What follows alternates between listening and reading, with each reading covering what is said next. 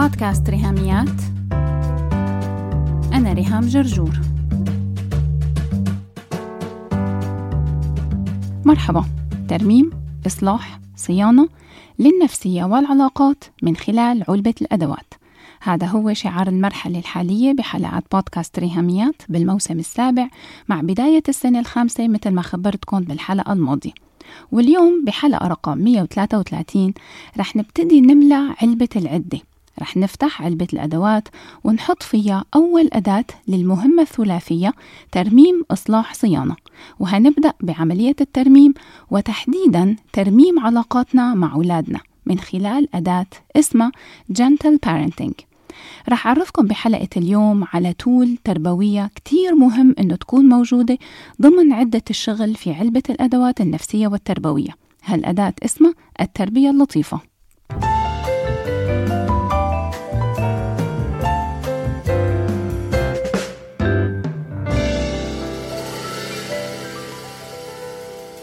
التربية اللطيفة هي أسلوب تربوي فينا نقول إنه أحدث من التربية الإيجابية وشبه أكيد إنه كل حضرات المستمعين بيعرفوا شو هي التربية الإيجابية أو على الأقل سمعتوا هالمصطلح positive parenting أو التهذيب الإيجابي positive discipline. لكن التربية اللطيفة gentle parenting هي أسلوب أحدث وأفضل. هو بيشبه التربية الإيجابية إلى حد كبير لكن له أبعاد أعمق وأحدث. وأنا شخصيا هذا الأسلوب يلي كنت عم بستخدمه مع أولادي خلال السنوات يلي كانوا فيها tweens أو pre-teens مرحلة ما قبل المراهقة وكمان هلأ حاليا بمرحلة المراهقة. وما بخبي عليكم إني بتمنى لو كان هالأسلوب التربوي موجود من 13 سنة لما ابني اتولد لكن وقتها كانت التربية الإيجابية ممتازة بالنسبة إلي لحد ما ظهرت التربية اللطيفة وبدأت أقرأ وأبحث عنها أكثر لأنه مثل ما معظمكم بيعرف هذا تخصصي الأكاديمي. أنا معي بكالوريوس بالتربية والتدريس وماجستير بعلم النفس. لكن في هون مشكلة حقيقية إنه المحتوى العربي يلي بيحكي عن ال gentle parenting شبه معدوم للأسف. لهيك قررت إني ما أكتفي بحلقة اليوم يلي رح نحكي فيها عن التربية اللطيفة لكن كمان رح أعمل لكم فيديوهات إضافية بتلاقوها على اليوتيوب channel تبعي ريهام جرجور وأهم شيء اتابعي حساب بودكاست ريهاميات على إنستغرام لحتى تشوفي ال reels يلي عملت لكم إياهم عن موضوع gentle parenting ورح كون عم نزلهم بأقرب فرصة وبهيك من خلال ال reels على إنستغرام ومع فيديوهات اليوتيوب شانل تبعي بتقدري تاخدي فكرة أوضح وأشمل تكون تكملة واستمرارية لهي الحلقة. حلقة رقم 133 من بودكاست ريهاميات والخاصة بموضوع التربية اللطيفة Gentle Parenting.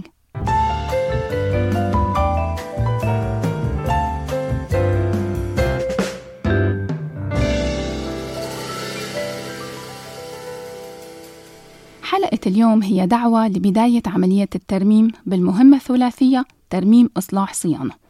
كيف فينا نبدأ نستخدم التربية اللطيفة لنرمم علاقاتنا بأولادنا؟ من اسمها التربية اللطيفة فهي توحي بأنه هي ليست العكس يعني ليست تربية عنيفة وبالتالي ما فيهاش أي نوع من أنواع العنف أو التعنيف. فمن البداية خالص لازم نعرف أهم معلومة بخصوص التربية اللطيفة إنه ما في ضرب ولا عقاب ولا صراخ ولا تهديد. التربية اللطيفة Gentle Parenting مبنية على مبدأ. أنا شخصيا بختصره بجملة بسيطة جدا. Connect before you correct. التواصل قبل التصحيح. فالأساس والبداية هي عملية التواصل مع أولادي مهما كان عمرهم سواء رضع أو تودلرز في سن الحضانة أو في عمر المدرسة وصولا للمراهقة. وطبعا بكل مرحلة من مراحل نمو أولادي أنا محتاجة طرق تواصل مختلفة بحسب خصائص السن. فلما يكون التواصل بيني وبينهم بأفضل حالاته وبأفضل أشكاله وقتها بقدر طبق التربية اللطيفة. يلي هي أسلوب حياة بعيشه معهم أكثر من كونها مجموعة قواعد أو قوانين طبقها. تعريف التربية اللطيفة هي أسلوب تربوي يعتمد على مبدأ الشراكة بين الأهل والأبناء ويساعد على اتخاذ أي قرارات أو خيارات بناء على الاستعداد الداخلي للطفل بدل الاعتماد على ضغط خارجي كالعقاب أو الصراخ أو التهديد أو الضرب.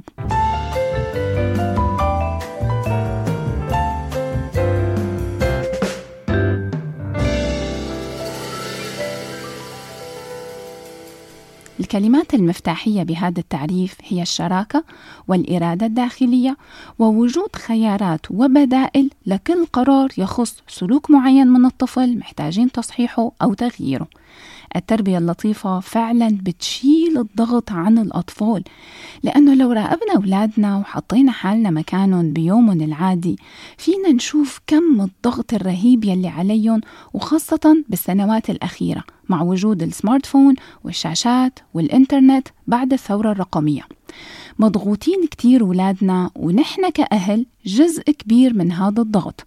لما منتبع أساليب تربوية كلها ترهيب وعنف لأننا بدنا نتائج سريعة وحلول فورية لأي مشكلة سلوكية بتظهر عند أولادنا ولأي تقصير هن بيعملوه. من أكثر الأمور يلي بتميز التربية اللطيفة إنها بتساعد الطفل أو الطفلة يتعلموا ياخدوا قراراتهم وخياراتهم من دافع داخلي وإرادة واستعداد داخلي جواته لابني. إنه القرار والسلوك طالع من أعماق شخصيته وليس من مصدر سلطة يلي هو أنا.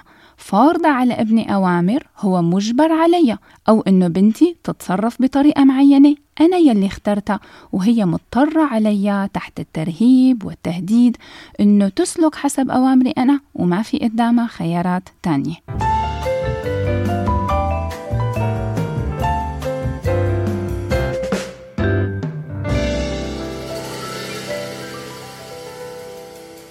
بالنسبة للثواب والعقاب فهني شبه معدومين بالجنتل بارنتينج لأنه بياخدوا شكل تاني تماما. بالتربية اللطيفة اتخاذ القرار بيتم من منطلق داخلي ومن دافع داخلي عند الطفل وليس بالترهيب. يعني ما في عقاب هددوا فيه. وكمان الاختلاف بالتربية اللطيفة إنه ما في ثواب. بمعنى إنه ابني بيتصرف هيك مو لأنه مستني ريورد مني أو مستني الحصول على مكافأة. هو بيتصرف هيك لأنه من جواته من داخله مقتنع ومختار وحابب ورغبان بهالخيار هاد. والخيار أو القرار أو السلوك بحد ذاته هو المكافأة. هو يلي بيعطيه لابني شعور بالرضا إنه عم يعمل شي كويس.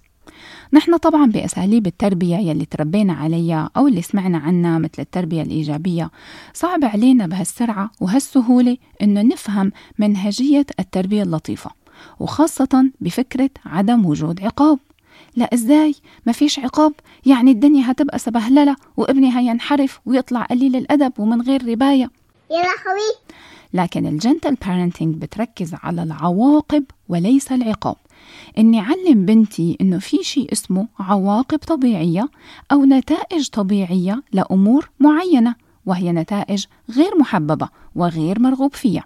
وبنفس الوقت في خيارات تانية إلى نتائج حلوة وكويسة تخليني أختارها.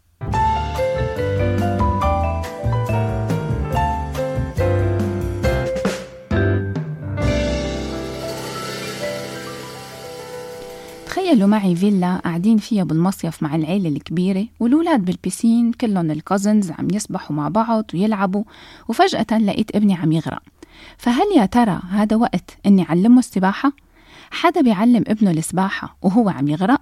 أقعد قل له أول شي حبيبي اهتم لضربات الرجلين ولازم دراعك يكون مستقيم وكف إيدك مايل وإلى آخره إلى آخره لا طبعا تعليم السباحة بيكون بوقت تاني مختلف تماما.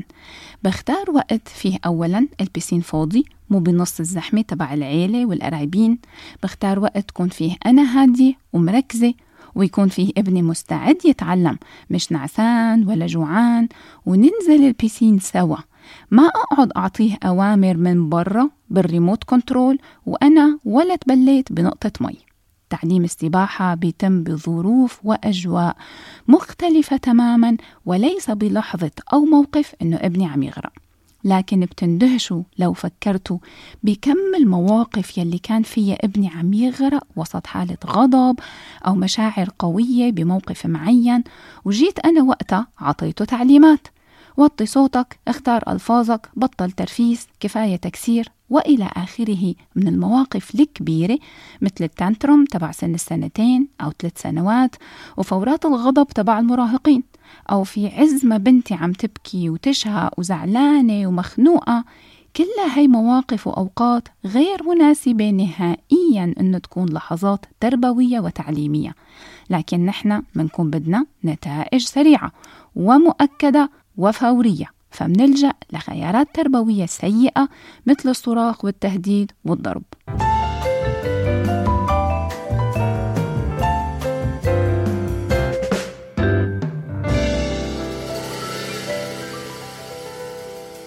أنا ما عم أقول إنه هاي الأساليب ما بتجيب نتيجة، لا بالعكس بالغالبية العظمى من الأحيان بتجيب نتائج وكمان نتائج فورية وسريعة، لكن فيها ثلاث مشاكل كتير كبيرة. أول مشكلة هي شرخ العلاقة.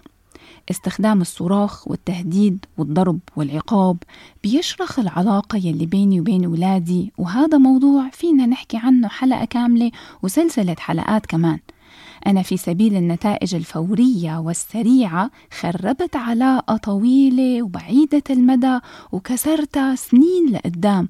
ويمكن تكون انتهت إلى غير رجعة.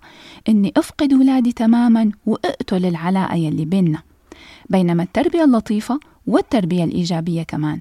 اثنيناتهم بيأكدوا على أهمية وجود علاقة طيبة وعميقة وآمنة وممتعة ومشبعة وطويلة المدى بيني وبين ولادي. وهالعلاقة بتتولد يوم ولادتهم وبتكبر معهم كل ما كبروا هني بتكبر العلاقة بيني وبينهم.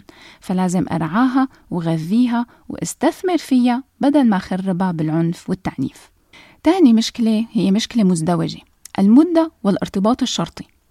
باستخدام الصراخ والتهديد والضرب والعقاب. أنا بحصل على النتائج الفورية هي لكن بتكون قصيرة المدى. يعني مفعولة يزول مع زولان المسبب. وبضطر عيد كل السيناريو لما تاني مرة بيحصل نفس الموقف. وهالتكرار المستمر سببه بسيط إنه خلصت صلاحية التهديد الماضي أو الضرب أو الصريخ أو العقاب. أما الارتباط الشرطي فهو أخطر وبيعني إنه النتائج يلي حصلت عليها مو بس بتكون صلاحيتها قصيرة لكن كمان بتكون قدامي وبس بحضوري وبس يعني شيء مؤكد إن أولادنا أول ما يبعدوا عننا بعد هالنتائج السريعة يلي انتزعناها منهم بالقوة والسلطة والقسوة والحزم فأكيد وحتمي إنه أول ما يكونوا أولادي بمكان أنا ماني موجودة فيه فهني أكيد ما رح يتصرفوا بنفس الطريقة المرضية يلي كانت سريعة وأنا فكرت حالي إني عم ربي ولادي وإنه هيك هني طلعوا متربيين وسلوكياتهم وخياراتهم صح. صدقوني أول ما أولادكم يكبروا يستقلوا بينزلوا مدارس ثانوي لوحدهم بيروحوا الجامعة لوحدهم أو بيتغربوا للدراسة فتأكدوا أنهم ما رح يتصرفوا بنفس الطريقة يلي عجبتكم لأنه السلوك أو الخيار كان وقتها جاي بسبب ضغط خارجي وتهديد وتعنيف من الوالدين. يعني ببساطة في أول فرصة لغياب الوالدين وغياب حضورهم المتسلط رح يختلف الوضع تماما ويمكن كمان ياخد إكستريم تاني مؤسف. ثالث مشكلة هي الأعراض الجانبية. لو افترضنا أن أنا صابني مرض معين والدكتور وصف لي دواء منتشر ومحبوب ومرغوب بقاله سنين وكتير ناس بتشكر فيه ولما أخدته لقيت المرض راح فعلا لكن المضاعفات تبع الدواء بهدلتني أكثر من المرض نفسه. فأكيد لازم وقف أخده لهالدواء حتى لو الناس بتشكر فيه. لكن أنا قررت أنه هو غير مناسب إلي ورح أرجع للطبيب يشف لي دواء تاني. نفس الشيء التربية بالضرب والعقاب والتهديد والصريخ هي دواء له فوائد يمكن لكن أعراضه الجانبية رهيبة.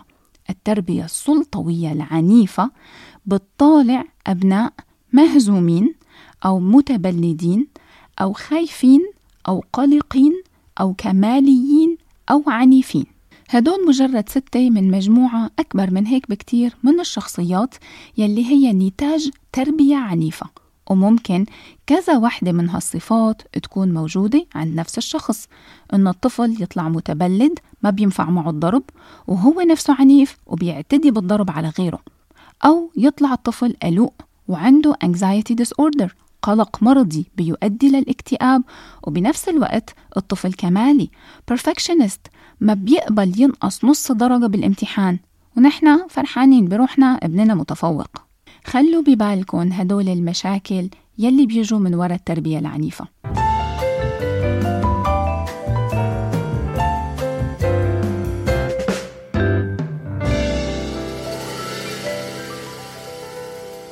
لو كنا مفكرين إنه علبة الأدوات النفسية والتربوية تبعنا فيها عدة already وفيها tools معتقة ورثناها عن أهلنا toolbox vintage يعني فيا ريت نكبها بأول زبالة.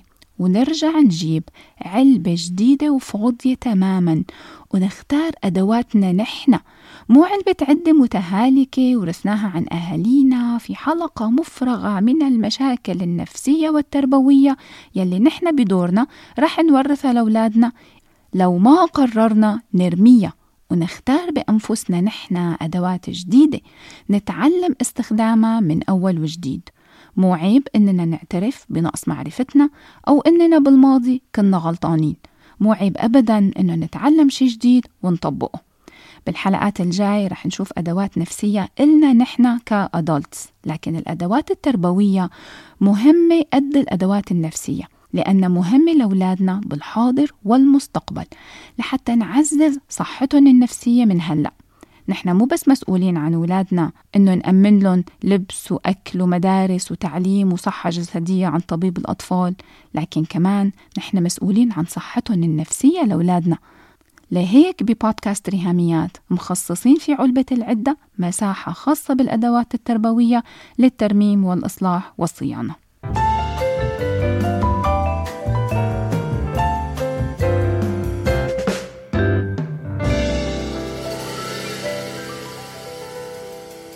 برأيي أنا أنه مشكلتنا الأساسية هي انجرافنا لأسلوب الحياة العصري يلي مخلينا نحن نفسنا كأهل مضغوطين وحالتنا حالة. لهيك كتار مننا وقت التعب والضغط والعجز أو بسبب نقص المعرفة ونقص التدريب ما حدا علمنا ولا نحن قرينا كتب تربية أو أخذنا كورسات وورش عمل فحالة نقص المعرفة مع الضغط والانشغال بيخلينا نكرر الأنماط التربوية يلي أهلنا عملوها معنا. يمكن كانوا أهلنا بضربونا أو بيستخدموا الشيمينج. يا عيب الشوم عليكي. أسلوب الخزي والعار لحتى يجبرونا على سلوكيات معينة. أيا كانت الأساليب التربوية تبع أهلنا فنحن دايما معرضين إنه نربي مثل ما تربينا.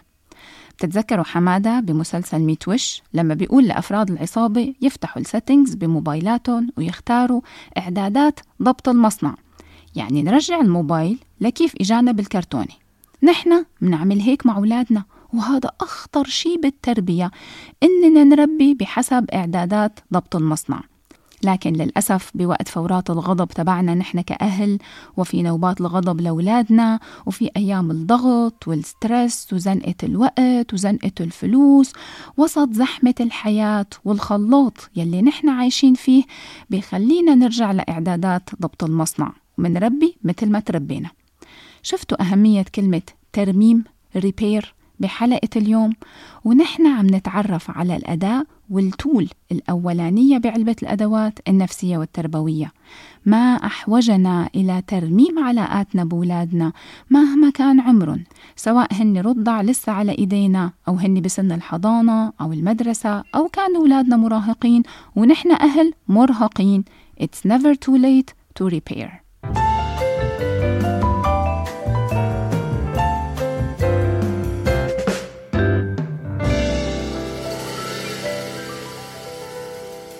وقت حلقتنا خلص لكن قبل ما نختم بدي خبرك شي إنه لو حابة تتعلمي أكثر عن التربية اللطيفة ومهتمة تاخدي course عنا أو تسجلي بورشة عمل عن gentle parenting بعتيلي message واتساب على الرقم المذكور بخاتمة حلقات بودكاست ريهاميات.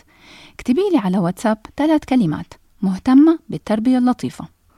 هذا بيساعدني أعرف إنه في عدد كافي مهتم مشان أعمل لكم ورشة عمل أونلاين على زوم تكون كلها عن ال gentle parenting لأني ما لقيت ولا حدا من ال parenting coaches يلي بعرفهم والأخصائيين التربويين يلي بيعملوا ورش عمل وكورسات تربوية سواء بمصر أو أونلاين.